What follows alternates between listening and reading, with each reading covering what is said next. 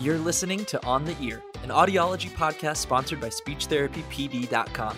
I'm your host, Dr. Dakota Sharp, AUD CCCA, audiologist, clinical professor, and lifelong learner. While I primarily work with pediatric cochlear implants and hearing aids, I am absolutely intrigued by the many areas of audiology and communication in general. This podcast aims to explore the science of hearing, balance, and communication with a variety of experts in hopes of equipping you to better serve your patients, colleagues, and students. So let's go. We are live and on the ear, brought to you by SpeechTherapyPD.com.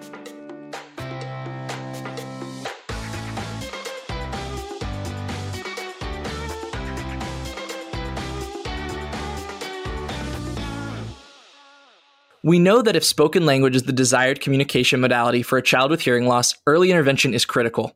But hearing loss doesn't only impact a child's ability to acquire spoken language.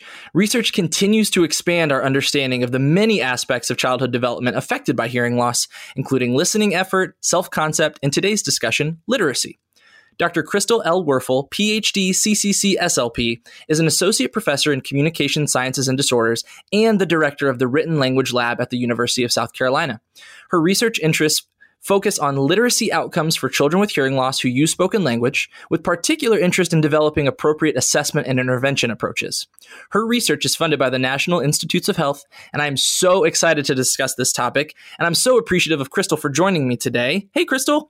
Hi, Dakota. Thanks for inviting me. Yeah, I'm so excited to talk about this. This is uh, something that, you know, on the outside like makes sense, but it's something I feel I know so little about. Yeah, and I'm I'm really interested and excited to talk to a person uh, who has specific training in audiology about these issues as well.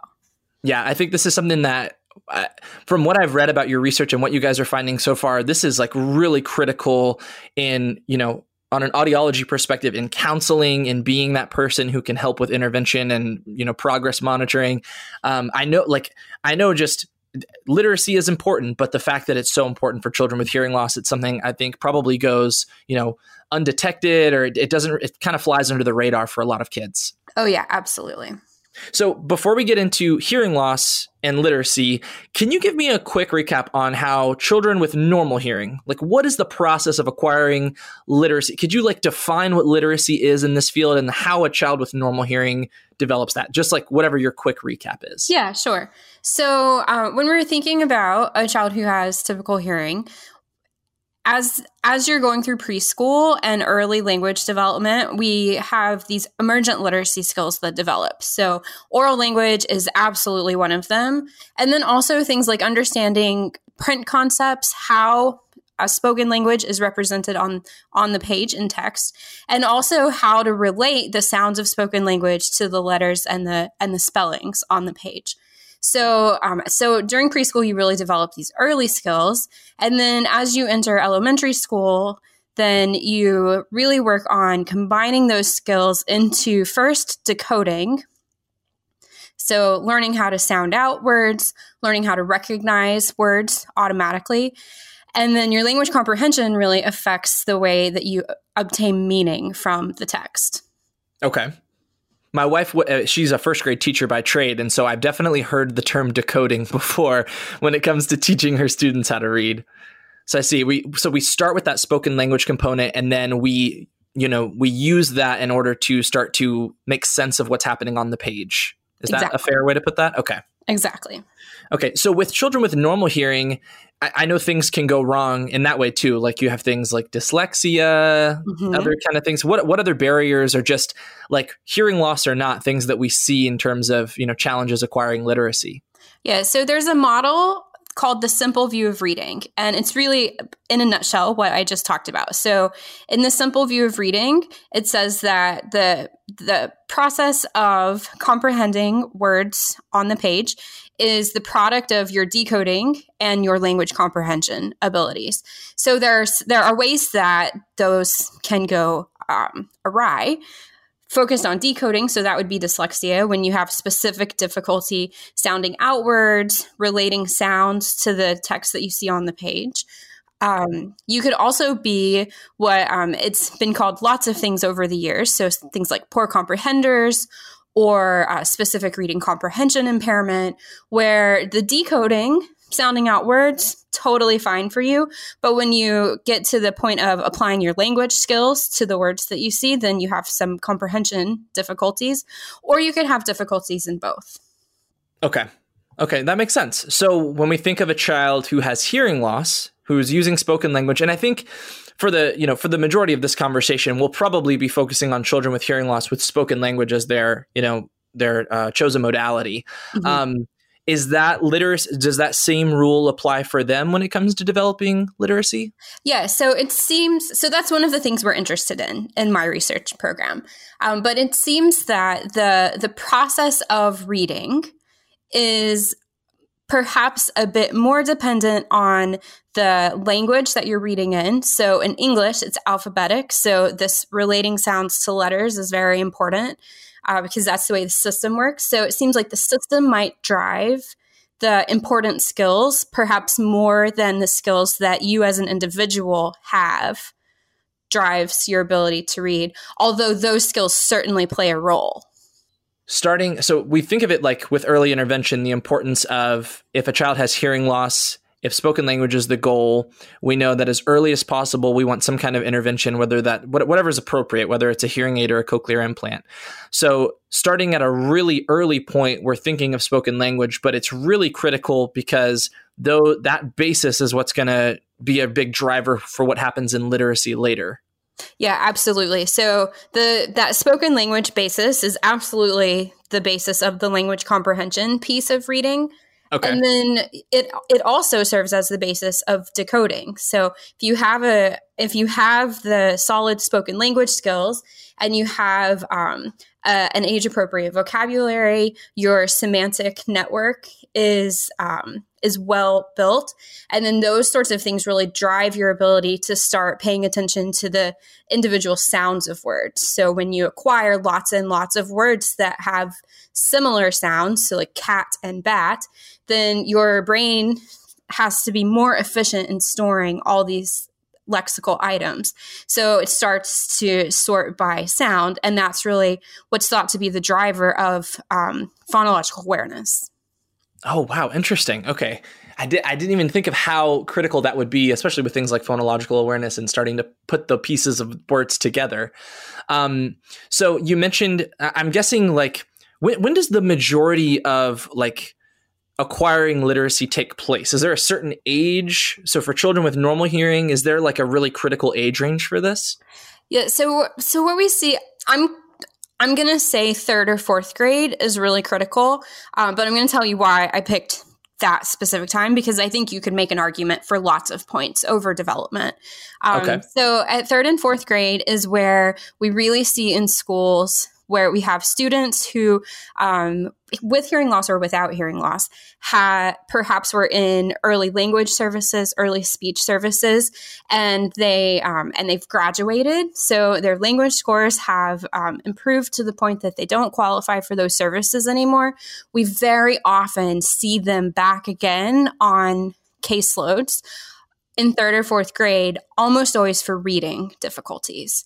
So hmm. this, so that, um, th- and that shift is really from the third to fourth grade from uh, what we call learning to read so learning all those early decoding skills and and how to obtain meaning from the words on the page to reading to learn so after that point we in school we expect you to take your science textbook and read that and learn from learn from the reading. So that's a really critical point for your skills to be sufficient to support that later, using reading as the tool for education makes total sense. You ha- you spend so much time just learning how to read so that you can start to actually learn things from your textbooks and learn things from assignments. I, I, definitely see how that plays into that. I'm hoping we'll get into that a little bit more, that kind of third, fourth grade and what that looks like for children with hearing loss. But before we get there, going back to, you know, that like preschool age, what are some of the early literacy skills for children with hearing loss in that kind of preschool age?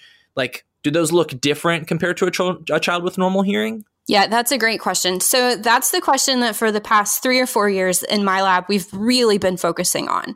So, um, so uh, we have a study we call the ELLA study, Early Language and Literacy Acquisition for Children with Hearing Loss. And we, in the study, we have 100 children with hearing loss, and uh, about half of them use hearing aids, and about half of them use cochlear implants. And then we have a comparison group of children who have normal hearing. And so we have. Uh, done language and early literacy assessments every six months over the course of their preschool years. And we've just analyzed the preliminary data. So this is not out in a paper yet, but it will be uh, hopefully within the next year or so. Okay. But what we found is that for the children with hearing loss, for almost every skill that we've measured, so we measure phonological awareness, phonological memory, rapid naming, sort of in this phonological processing category. We measure vocabulary and morphosyntax and complex syntax in this oral language category. And then we measure alphabet knowledge, like letter names and letter sounds, and then also conceptual print knowledge. And for most of those skills, we see that uh, the children with hearing loss in our study have started at age four lower than their peers who have normal hearing, but they make similar growth over preschool.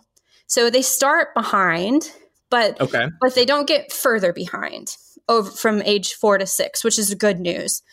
They also don't close the gap at all. So it's really a, a there is a there's a gap at age four, and the size of that gap seems to stay the same for most of those skills. So, a couple exceptions, we see real strengths in things like alphabet knowledge, where it's letter sound knowledge, letter name knowledge. We see no differences between the two groups for that skill. Also, we're, okay. we're, not seeing differences for rapid naming.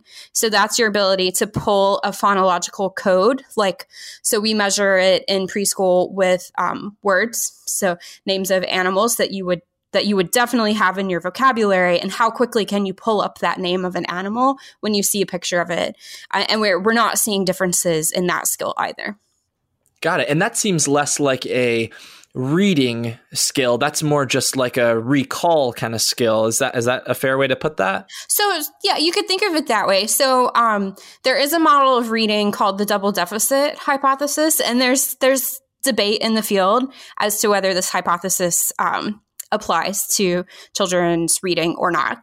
But in it, they the argument is that you when you think about phonological skills, phonological awareness and phonological memory, certainly when you have difficulties in those areas, it results in things like decoding difficulties. Um, and then oh, there's okay. an argument that the that your rapid naming skills can vary. And so for some students, there's difficulty with things like phonological awareness, but not rapid naming, and their reading difficulties are are a bit less severe. But if you have that double deficit in phonological awareness and also rapid naming, you see really more severe deficits. Got it. Okay, so it all definitely is connected to each other in that it's way. All, I, like, I, didn't consider that. System is all connected. So, Got and it. then so we've also looked at um, predictors of kindergarten reading outcomes, which is very early in terms of measuring reading. Um, sure. But we we haven't seen a lot of differences across the two groups. So that's so earlier we were talking about it seems like maybe the system of the, writing that you're learning to read might drive a bit more than your individual skills because we're really seeing that the early predictors of reading look pretty similar across the two groups. Okay, so just help me like summarize that a little bit in my brain. So the early predictors look the same but there's still a gap?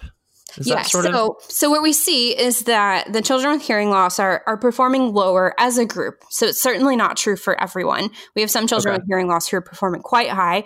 We have some who are performing very quite low. Um, but as a group, there's there's um, there's a consistent gap over time. But the way that your skills predict your reading outcomes in kindergarten appear to be really similar. So, if you oh, look at the group of children with normal hearing, if you have really strong phonological awareness skills, you're more likely to have good reading skills. And the same is true for children with hearing loss. Got it, got it, got it. So, yes, that, that makes more sense to me. When they're four, we can't really assess their reading. We have different skills that we're assessing. And if they're struggling with that by the time they get to the point where they are reading, we see that they still struggle with similar skills. Absolutely. Okay, yeah. So, that makes sense. Yeah. So, really, like our goal is to identify was to identify skills perhaps at age four that we could um, either use as identifiers, so markers for uh, children with hearing loss who will go on to have difficulties in the learning to read process, um, and also to identify what are the skills that are really important for us to focus on in early intervention to perhaps prevent some of those later reading difficulties. That's great. Oh, I'm so excited to get into the intervention and assessment in a little bit. I'm excited to talk about that. But okay, so this might even be a little bit of a tease into that. I'm just so, and maybe this is a future research thing. So, if they're coming to you, the first time you're assessing them is around age four, right? Mm-hmm. Okay, so if they're already coming into it and you're seeing a gap, uh, are you already looking into what could be causing that that gap at age four? Or is that one of the things that you're going to get into when we talk about intervention? Yeah. Um, so actually, we didn't talk about this before, but uh, yeah, that's one of the things that we've really been focusing on. So uh, we have um, our lead SLP on the project, Brittany Gray, has been conducting a study, um, and it, so it's under review right now. So it's also not quite out, but will be soon. And um, and so we took our families who are in this study. We have we have long term relationships with these families, and we are um, we had a survey of their early, very early experiences based on the Joint Committee for Infant Hearing guidelines for screening, diagnosis, and early intervention.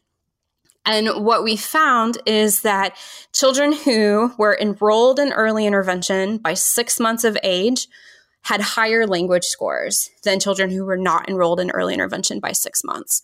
And, and the other indicators, like having your screening by one month, having the diagnosis by three months, those weren't unique predictors of language outcomes. And it seems that that six month early intervention bench- benchmark seems very important. Wow, that's that's really good to know. It's something that it, I mean, the general rule of thumb is, you know, the earlier the better, but the fact that we can see this direct impact on language, the earlier we can get that intervention done, especially by that 6-month point, that's really phenomenal. Yeah, and I think and I I like your point about we we have this idea of the earlier the better, the earlier the better. And one of the th- one of the main things that we looked at in this paper was um, so the current guidelines from the Joint Committee on Infant Hearing are are 1 month of age, you should have a hearing screening. Three months, you should have a diagnosis of hearing loss if, if you have hearing loss. And by six months, you should enter early intervention. But there's been talk over, over the last several years of, well, so there are a lot of centers around the country that are really successful at meeting this one, three, six benchmark.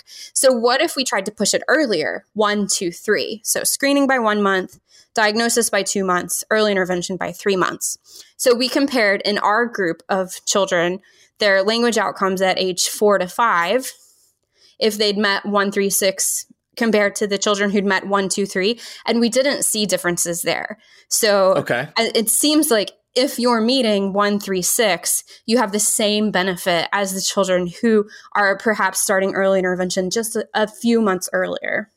Wow, that's both like really interesting and really encouraging. Um, because you're right. I mean, my my instinct is oh, as soon as possible, but it doesn't seem like it, it, there's no you know distinct advantage that we can see language wise that comes through if if they're receiving their intervention at three months is as long as we hit that six month goal it sounds like that's a good recommendation yeah i think good. it's a great recommendation and it and i think that it so part of the um, part of our study also is doing interviews with parents about their experiences and um, that early that early period is really really difficult for most of our families because they don't have a family history of hearing loss. They weren't expecting their child to fail a newborn hearing screening. And sure. there's really a, it it takes a while to to figure out the process and to figure out like what do i need to do and what do i want to choose? Do i want to choose sign language? Do i want to choose spoken language? Um, and so not feeling the pressure oh, i have to decide immediately tomorrow, but I have a few months of a buffer, I think is really helpful for the family's mental health as well.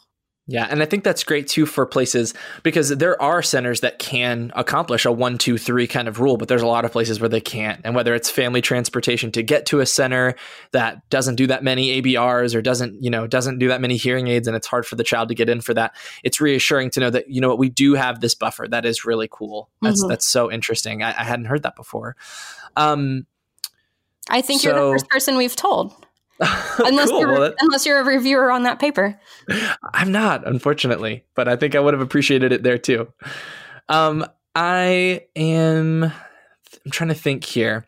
So before we move into uh like talking about because i kind of want to get to that third grade fourth grade like almost like a i guess it's not called a critical period of literacy but it sort of is one um but before we get into that thinking of you know it, it's becoming more and more of a common conversational topic, especially in the auditory verbal therapy and audiology worlds. The concept of mild hearing loss slash minimal hearing loss, whether that's unilateral or you know, conductive and it's transient or it's just mild across the board sensorineural. And do we fit a hearing aid? I mean, I see, you know, conversations like this all the time. There's new papers coming up that address this kind of thing. Are you guys seeing any of that in your study and kind of the impacts on literacy for these earlier ages?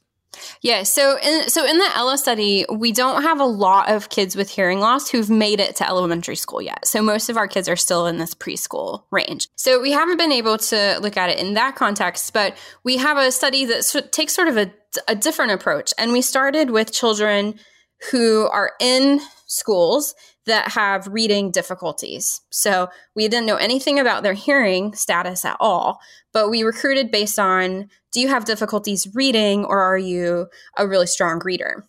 Interesting. And then we did hearing screenings with all of these students. And what we found is that the rate of failing your hearing screening, if you were a child who met diagnostic criteria for reading impairment, was substantially higher than oh, if wow. you're a good reader. So in our reading impairment group, over half of the students failed the hearing screening.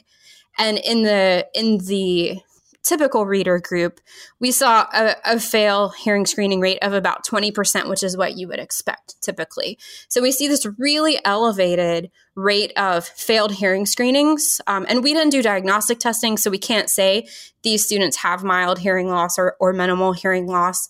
Um, sure. But my my suspicion is that they do because they are second to twelfth graders who've never been identified with hearing loss.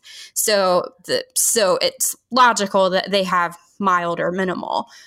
That's so interesting. And that kind of fits in too with the current, like, probably the biggest problem with the newborn hearing screening you know protocol across the country right now is that children with mild hearing loss can easily slip through. Um, the screening for you know an automated ABR is about 30 dB NHL, and oftentimes they'll do OAEs. And if you have mild hearing loss, you can pass OAEs. So a lot. I have a feeling there's this this you know group of children out there that you know there's a lot of children being caught through the newborn hearing screening program. It's really phenomenal. But for so many years because these protocols aren't that strict in terms of you know ruling out a mild hearing loss at least they're reaching a point now where they're in schools and, and i can see how those mild hearing losses can go undetected. And you, you, like you guys are seeing there it's in some way related to literacy. If they're the ones you know who are more struggling with reading and then you have a higher fail of a, of a hearing screening? I think that's a really interesting question to be pursued. Yeah, I mean, I think it's really fascinating. So, in the whole study, Dakota, the whole study came about um, completely by happenstance. It wasn't something we were really thinking about, um, but we had a, we have a relationship with a, a school locally, and it's a it's a private school and they didn't have an interventionist on their staff.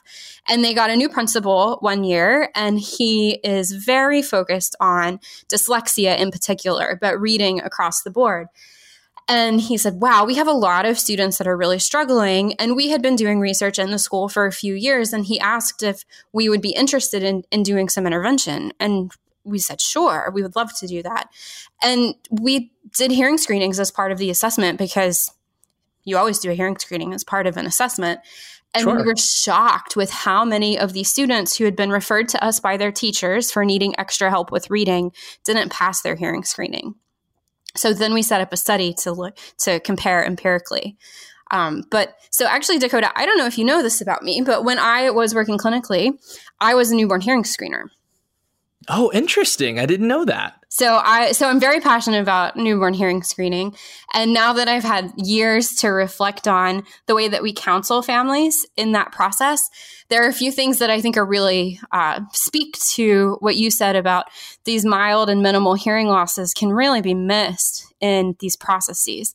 So I so I worked in a NICU in a children's hospital where we did ABRs across the board. So we didn't do OAEs at all. We did ABRs. Um, but we had a lot of cases where initially a baby would fail their hearing screening, but we would come back multiple times. Oh, well, maybe it's just fluid. Maybe they're, maybe they were a little too fussy. Um, and it was, we really had this like, we're going to help you pass. Like, we're going to make sure you pass. Um, and and we did that and i think that's pretty common practice and now as we've been interviewing families some of our some of our children who are relatively late identified technically passed their newborn hearing screening. But as we've talked to their families, they failed it initially.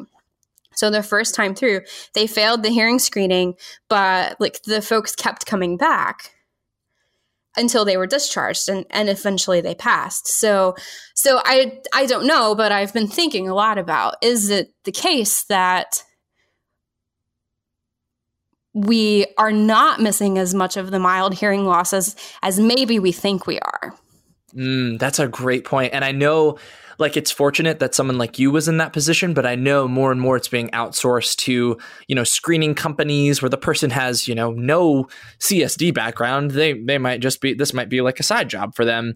Um, and so without that understanding of what the what the protocol is for the automated ABR and that it's a click. And so if they've got a, a really high frequency hearing loss, it's not going to get picked up. If they've got a mild hearing loss, it's probably going to get missed. And so families don't even get that educational component in the moment. They just it's almost like a like a competition like we're going to just keep working until we pass that's yeah i've also heard that experience before from families um, and yeah, I, am so glad that you guys are starting to look into this now, and we're we're seeing that number. I wonder where you know, where does that move forward in terms of improving this situation?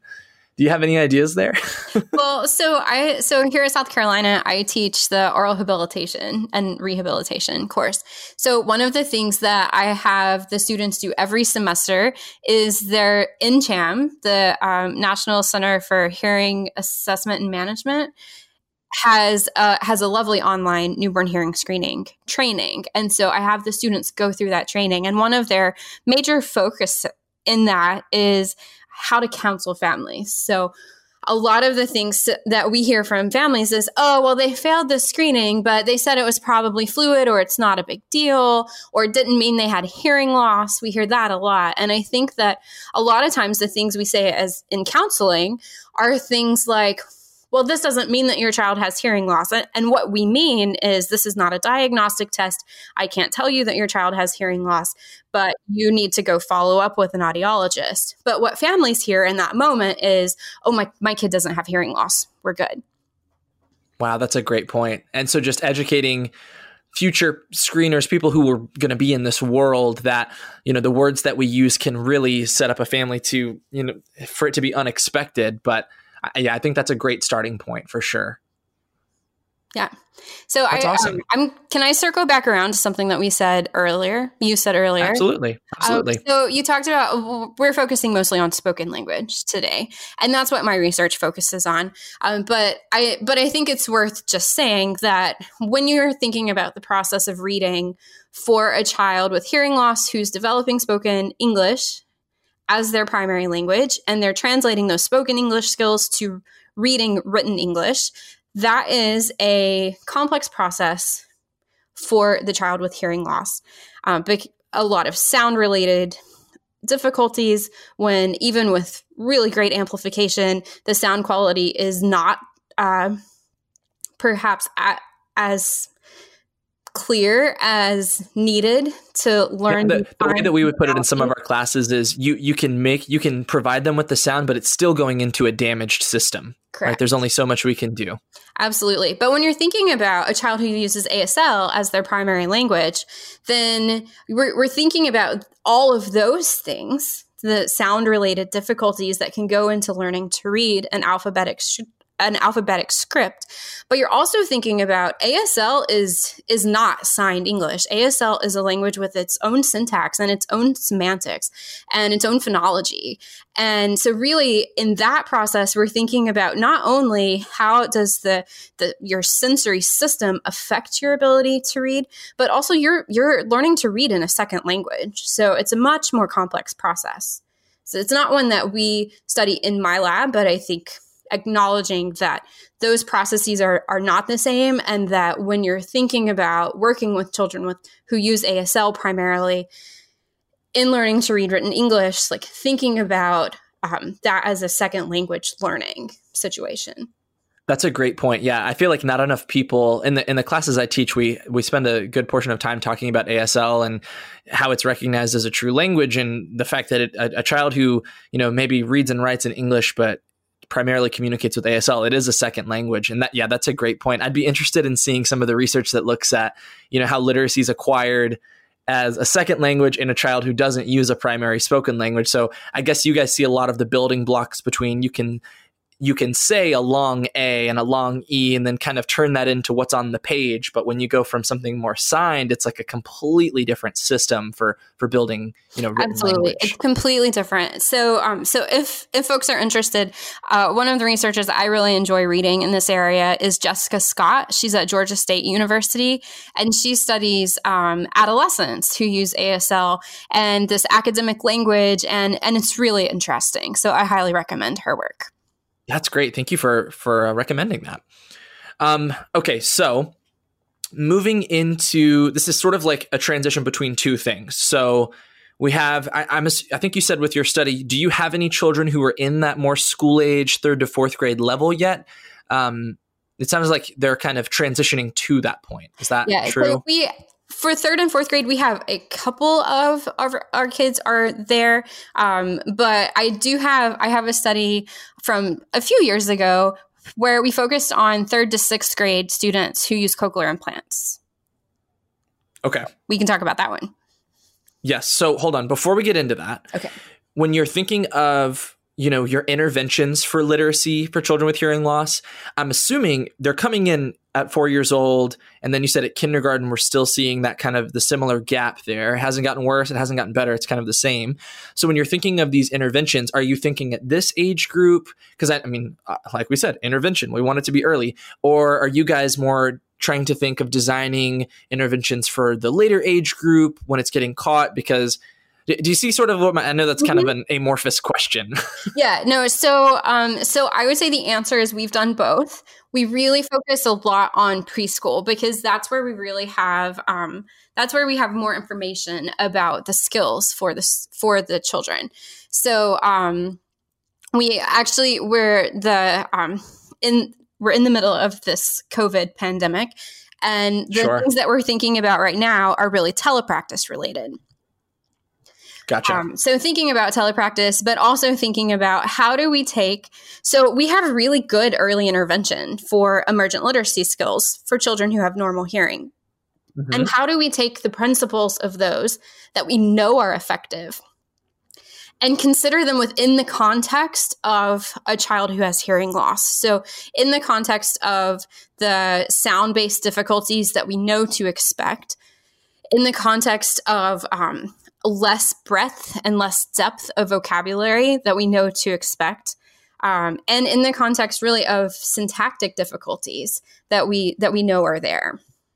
Sure. that's where that's where we've really been focusing, and we've identified some some overriding principles in emergent literacy intervention that can help us modify things that exist already and perhaps that we're using already for other students on our caseload and be really effective with children with hearing loss. So, the things that we've identified, um, one of them is repetition. So, we see that the children with hearing loss repeating lessons multiple times more than you think is necessary has been really effective.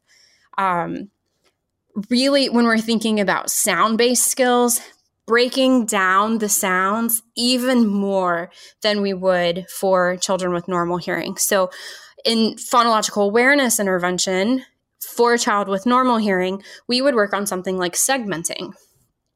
Okay. And the, the most maybe that we would consider thinking about the properties of the sounds that we're asking children to segment um, are things like continuance versus stops.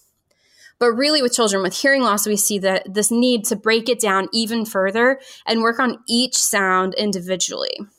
Because like within a word, incidental learning. Got it. Yeah. So oh. within a word, having to break, they they need more time to break down each sound rather than having these pauses between words for that phonological awareness. You're saying like almost like phoneme per phoneme within a word. A child with hearing loss needs a little bit more time. So I think time is definitely one thing, but the but the other is really thinking about okay, well, we're going to work on identifying initial sounds today. So if I was working with a child with normal hearing, I would just get my picture cards or my toys and I wouldn't pay attention necessarily to what initial sound the words had. At most, I might start with continuant sounds. So sounds that you can produce uh, with your airflow. Things like s, uh, as opposed to t. Got it. And I, I would start there. But just very broadly, that's what I would consider. But when I am doing that same sort of lesson for a child with hearing loss, I think, okay, today, let's think about sounds that are visual. Let's start with those. So I like to start with sounds like M or B. Let's think about sounds. Let's think about this continuant versus stop. Let's think about sounds that are early developing, sounds okay. that this child produces accurately. So there's a lot more thinking about the properties of the sounds than you would necessarily do with a child with normal hearing. Got it. Okay, so that's is that sort of um, another aspect of what you guys are looking into when it comes to designing an effective intervention for literacy? Yeah, so that's we we've got some early preliminary studies where we've done single case design, um, and we've done sort of group case studies of classrooms of children with hearing loss, and we've seen really. Um, po- positive results, but not as good as we would like. So children are making gains, but not necessarily th- as much gain as we would hope. And so, from talking with the teachers who implemented the classroom based intervention, from looking back at the performance of our children in the, the individual speech pathologist led intervention, um, identifying like what were the things that really resulted in more learning and then going forward designing studies specifically based on on those teaching strategies. Got it. Okay. Um so that's really interesting. So what age are you guys are you are you creating your intervention more around those the skills that you're identifying that are so i hope i'm still understanding this right but fourth grade, er, fourth grade, four years old, we have skills that kind of separate these two groups. And by they're hitting kindergarten early literacy, we're starting to see that in, you know, more like reading skills, not just like phonological processing kinds of things. So is your intervention more tailored to the earlier age or more that kind of kindergarten emerging literacy age? Yeah, so our interventions so far have really been tailored more toward early preschool. So taking an approach of if we can boost these skills early, perhaps you won't need the extra help with reading later. So we've we've focused on phonological awareness intervention. We've done a little bit with um, print referencing, so learning how the print and text represents your spoken language and how books work and the, and those sorts of things. And we see okay. really similar modifications being necessary there. So like thinking a lot about repetition, thinking about um, thinking about book and child and reader placement so that sound is optimal and the book is visible. Um, and then we've also, so my colleague Emily Lund, uh, we we run the Ella study together, and she really focuses on early vocabulary interventions. So doing lots of retrieval based learning. Our we have a, a current grant from a COVID nineteen fund where we're looking at implementing integrating physical activity during vocabulary learning via telepractice okay. to maintain some engagement because the the zoom the zoom all day and zoom school and zoom meetings is is really fatiguing. And i i, I imagine that you feel the same way that i do. And sometimes you just zone out. Like it's yeah. just you hit a wall and you're overloaded. And our kids are doing that too. So thinking about ways that we can maintain attention but also integrate movement that is related to the meaning of the words. That's really cool. And uh, okay, so that's awesome that's a great implementation of sort of these these literacy interventions for children with hearing loss. Before we go more on like implementation, because I'm curious, like in a classroom setting or whether it's you know one-on-one setting or group setting with an slp i'm curious more like how you guys see some of these strategies being implemented. But before i get to that um, i wanted to ask this is like kind of an offshoot. Looking at audiograms of children with hearing loss, have you guys looked at any patterns in terms of like more sloping audiograms have more of an impact or like severity of hearing loss having more of an impact? Has anything been have been looked into that by you guys at this point? So we haven't looked at that. So in our preschool in the preschool part of our study, we fly out to whatever part of the country that our families live in. So we don't have access to sound booths and those sorts of things um, during okay. preschool because you know it's it's a big burden to ask families to travel to us with a preschool age child. Sure. And we would, and we don't expect that. Um, but but once the children finish first grade, they start coming to us for summer camps, and we have an audiologist on the project who's doing their um, who's doing full scale audiologic testing while they're at our summer camps. In a perfect world, in this world, we're not doing that because sure, no one's sure. allowed to travel. Um, but so that's that's information that we really are hoping in the next few years to be able to look a lot at. So in preschool, oh, cool. we have collected audiograms from the families from their most recent visit. But I, I mean, as you know, there is a lot of variability there. So Absolutely. audiologists have different protocols depending on what centers they're at.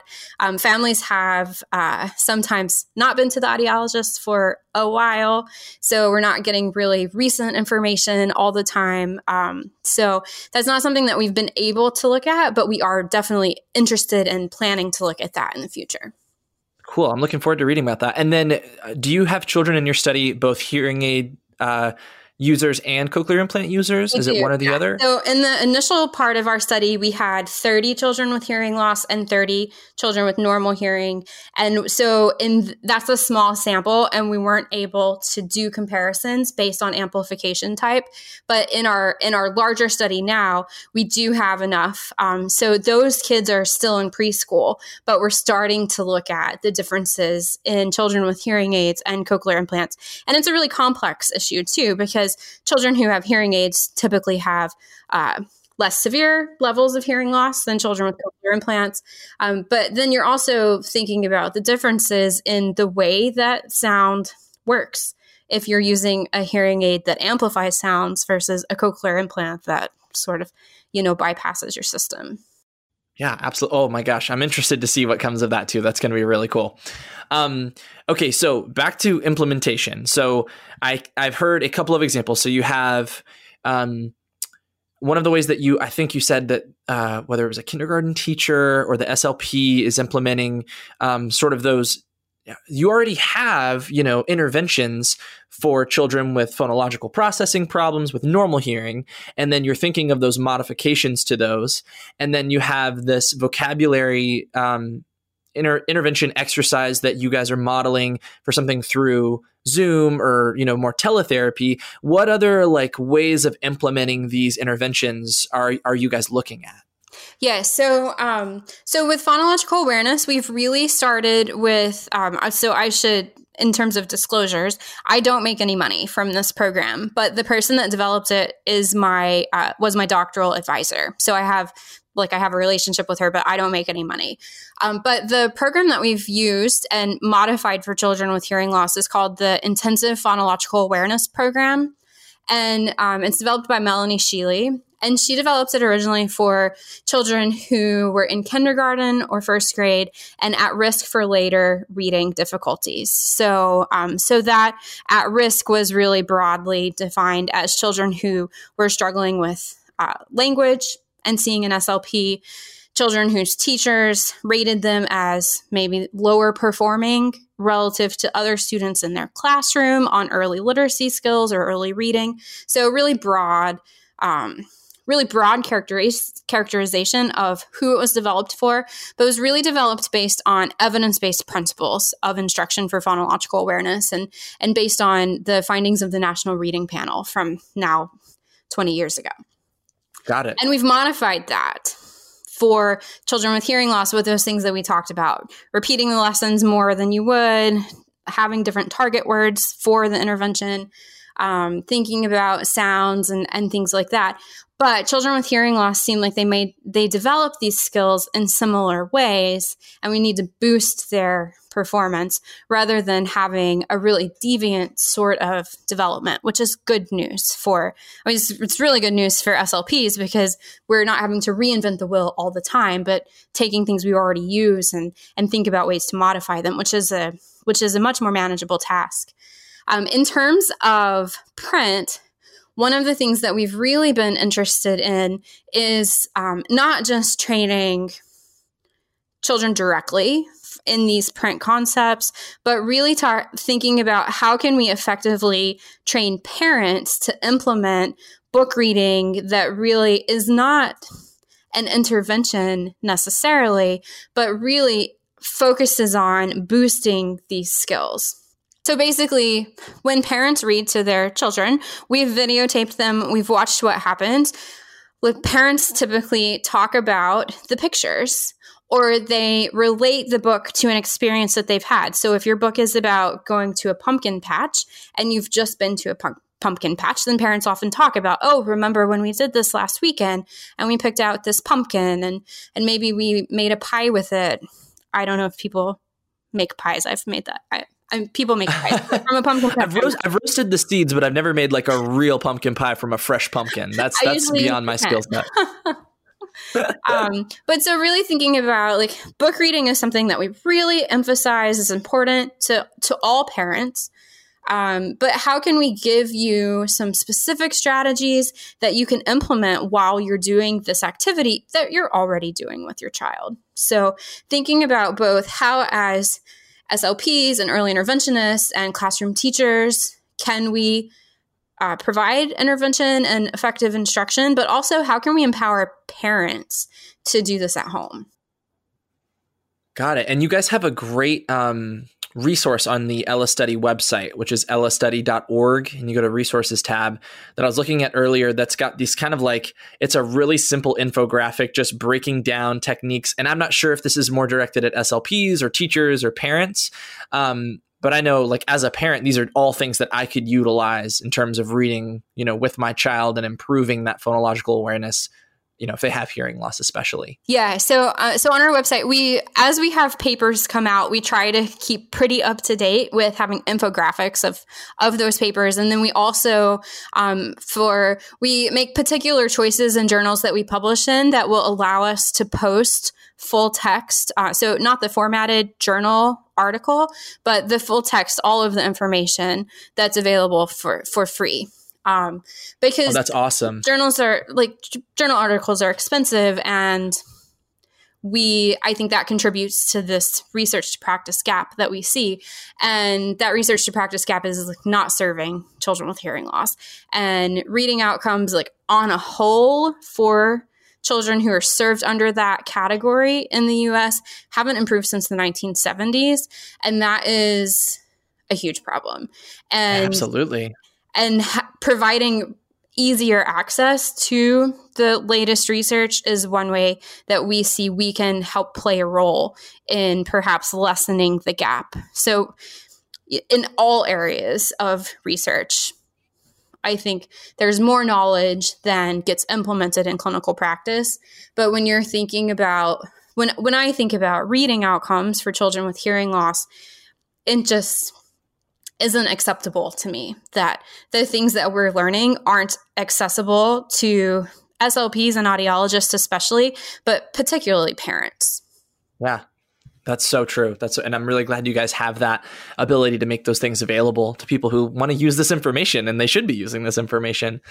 Um so just to bring it to like a we're kind of reaching the end of our time here. So just to bring it to like a more practical end, um, one of the other guests of this podcast, uh, Dr. Melanie Morris, she is a part of a mobile audiology program in Georgia, and one of their critical reasons for starting this program is because they were seeing for children with hearing loss who were reaching third grade and had really poor literacy compared to normal hearing peers. It leads to so many other, you know, uh, negative outcomes for them. Um, some of the things she was telling me, you know, um, children who don't read proficiently by third grade more likely to drop out of high school, experience poor health, have discipline problems, perform perform poorly in math because, like you said, we're reading to learn after that point. Um, 85% of juvenile offenders have reading challenges. Three out of five adults in our nation's prisons are illiterate. So when we think of like how literacy just plays so much into so many skills, as an audiologist, I don't really do too much with literacy with the patients that I see. I, I, try to make sure their hearing aid or their cochlear implant is programmed as best as possible and trying to follow best practices in all those ways. How can I and maybe SLPs who don't work as much with children with hearing loss support literacy for children with hearing loss? Is there anything that you can think of ways that we can be helpful? Yeah, so I think so I was really excited to talk about this with you because I think that one of the key relationships that doesn't happen a lot of times for our children with hearing loss is that their SLP and their audiologist uh, talk about literacy. So I think that as SLPs, we may have the experience that, oh, well, audiology, if I am seeing particular difficulties in speech perception of certain sounds, that's something that I can tell that's something that I could tell you and you could help with programming. Um, but really thinking about this holistic approach to uh, patient centered care and how can we work together to really support best outcomes. So I think part part of what we can do is learn more about what the other person does. So when I have a child with hearing loss who comes in for therapy with me, what are the things that I'm thinking about? And talking about that with audiologists. And then for me, if my child with hearing loss goes to see the audiologist, what happens there? Like, what are the things that you're thinking about? Are we thinking about similar things? If we have a quick chat, can we identify things that neither of us on our own perhaps would have come to? But when we're talking together, we're like, oh, that could be like I'm seeing this and I hadn't really thought about it, but now that you said that, what if we tried this approach? So I think communication is a huge thing that we can do to to promote patient-centered care. Um, the other thing that I think is that me speaking as an, an as an SLP is thinking about literacy for children with hearing loss is similar to literacy for children with normal hearing, but there are also these other factors to take into account. And often those are audiological factors. So, how do I? How do I learn more about that if I don't typically have children with hearing loss on my caseload? Um, so if you if you're a school SLP in a rural area, then it's likely that you have only one or two children with hearing loss, if any at all. So how do you take this really complex process that you don't encounter all the time and consider what are the things that perhaps would be necessary to to think about in a, a somewhat different way based on these sound based things that we know will be difficult for a child with hearing loss. So I think like really understanding how the amplification works can really help.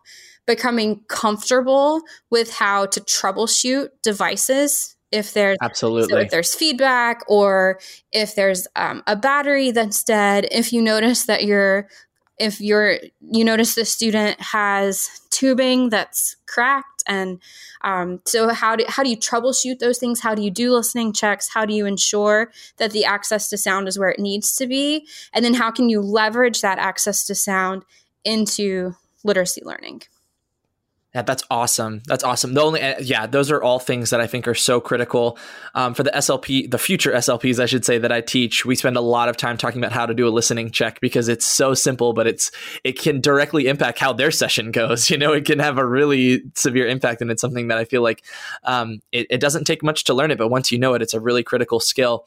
And the only other thing I'll add to that too, that's all so true about that audiology SLP, you know, connection, that communication but also when you want the family to really like absorb something and learn something having two different people teach them kind of the same thing it sticks better. Like when you're when you can kind of tag team and say okay the family is really struggling with improving their you know time reading together as a family. We are both going to actively make an effort to talk and model that for them. And like it's it's just like you know when you get that reinforced from multiple sources you tend to have it tends to stick a little bit better. Yeah absolutely. And i think so uh, I'm going to turn the tables and ask you a question, which I haven't done yet. So, as oh. SLPs, what could we what could we ask audiologists? What are the questions that are important for us to know when we get an audiogram or a report from an audiologist? What are the important things to focus in on?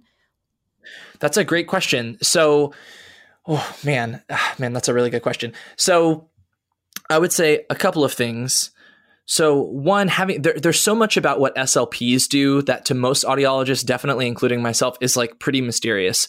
We start together as undergraduates, but honestly, once that split happens in graduate school, like even some of the terms you were using today, I'm like, I remember learning about, you know, phonological edu- like progress and those kinds of things, but man, it's been a long time. So fe- feeling like you can educate us. I think I'm definitely open to being educated on all things. If you could say, hey, they're really struggling with their, you know, fill in the blank, and then also kind of providing a breakdown of what that looks like practically for them can be really, really helpful. That's great advice. Um, yeah. And then beyond that, like when you get a report, uh, one of the things again that I that, that I teach the master students, the audiogram is like such a. I feel like in reverse, the audiogram is so mysterious to a lot of SLPs, but it's really not that complex. And I think understanding, you know, this kind of configuration of hearing loss, if you're starting to see mistakes like you know with more um, uh, sibilant sound, like your high frequency speech sounds, and you know that that's a high frequency sound,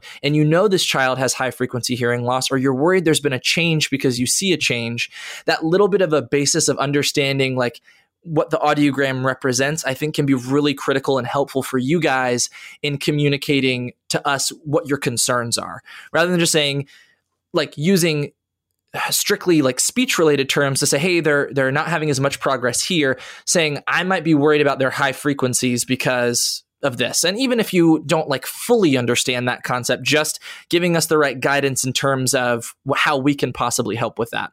And then the last thing that comes to mind and this is so critical and this is something that I, I try to talk about anytime i'm working with a kid who sees an slp like this is one of the things i talked about them with them first is SLPs just must be like way better at making kids happy and play along. Like that's just got to be a fact. I love working with kids like and I feel like I'm usually able to get a lot done, but you guys have way better like uh, you know resources and toys and you can get at what a child really likes to do because it's so critical in those in those therapies that you tap into something that's interesting to them. So if you share that with us like oh this kid loves trains or they love this song or whatever whatever toy that you know is going to be really effective because a lot of what i do especially in the booth relies on participation. And so if the child doesn't care about the donald duck toy i have or the light up old McDonald had a farm or whatever it is, then I'm not going to get anywhere. And some parents don't even know that about their kids, but their SLP knows. So I think sharing that can be really helpful going either way too. Like if I start to see a change and I'm like, oh, they really were into the light up toy this time, or they really like this, and sharing that on the other end too, I think can be really helpful. Yeah, I, I think all of that is really great advice. And it, and it really dovetails with what we've heard from parents. So um, so as we've been doing interviews with our parents who've had really good experiences with their audiologists with their early interventionists with their slps with their school system the families that have really good experiences and and have positive outlooks on their child's treatment the things that really have uh, emerged in these interviews is their uh, their their treatment team talks to each other. They communicate with each other. They feel like uh, you know, the SLP, if they have a question, they make a call to the audiologist, or their ENT will call the audiologist and say, I'm seeing this. Do you see this thing too? Um, so we've seen that communication. And we've also seen parents talk about um, having professionals who are really knowledgeable not only about hearing loss but also about their child. And so i think that it, that exactly hits on what you were saying about how do you how do you figure out what works for this individual child? Because it's not going to be the same across even across siblings it wouldn't be the same. Absolutely. Absolutely. Oh my gosh. I feel like there's so much to keep talking about here but we are just about out of time so i'm gonna we're gonna absolutely have to have you back to talk more about especially this aud slp connection because i feel like there's a lot there um, and I'm also interested in having you back, hopefully in about a year, and hearing you know what the progress is so far. Oh yeah, absolutely. Um, I'd love to. Especially talking about you know this teletherapy stuff. There's so much exciting things. So, um, if people wanted to reach out to you, is there an email, the the the study's website? How can people find you? Yeah, so we have. Um, I think we have a contact form on the study website, but my email is probably the easiest. So it's just my last name Werfel at sc.edu. Awesome, awesome. And the and the Ella study is E L L A S T U D Y dot org, That's right? Ellastudy.org. Mm-hmm. org. Perfect. Awesome. Krystal, thank you so, so much for joining me. This has been an absolute pleasure and so, so insightful. Yeah, thanks, Dakota. This has been really great. Awesome. Give me just a minute. We're going to switch over to questions, okay. okay? And that's all for today. Thank you so much for listening, subscribing, and rating. This podcast is part of an audio course offered for continuing education through Speech Therapy PD. Check out the website if you'd like to learn more about the CEU opportunities available for this episode, as well as archived episodes. Just head to speechtherapypd.com slash ear. That's speechtherapypd.com slash E-A-R.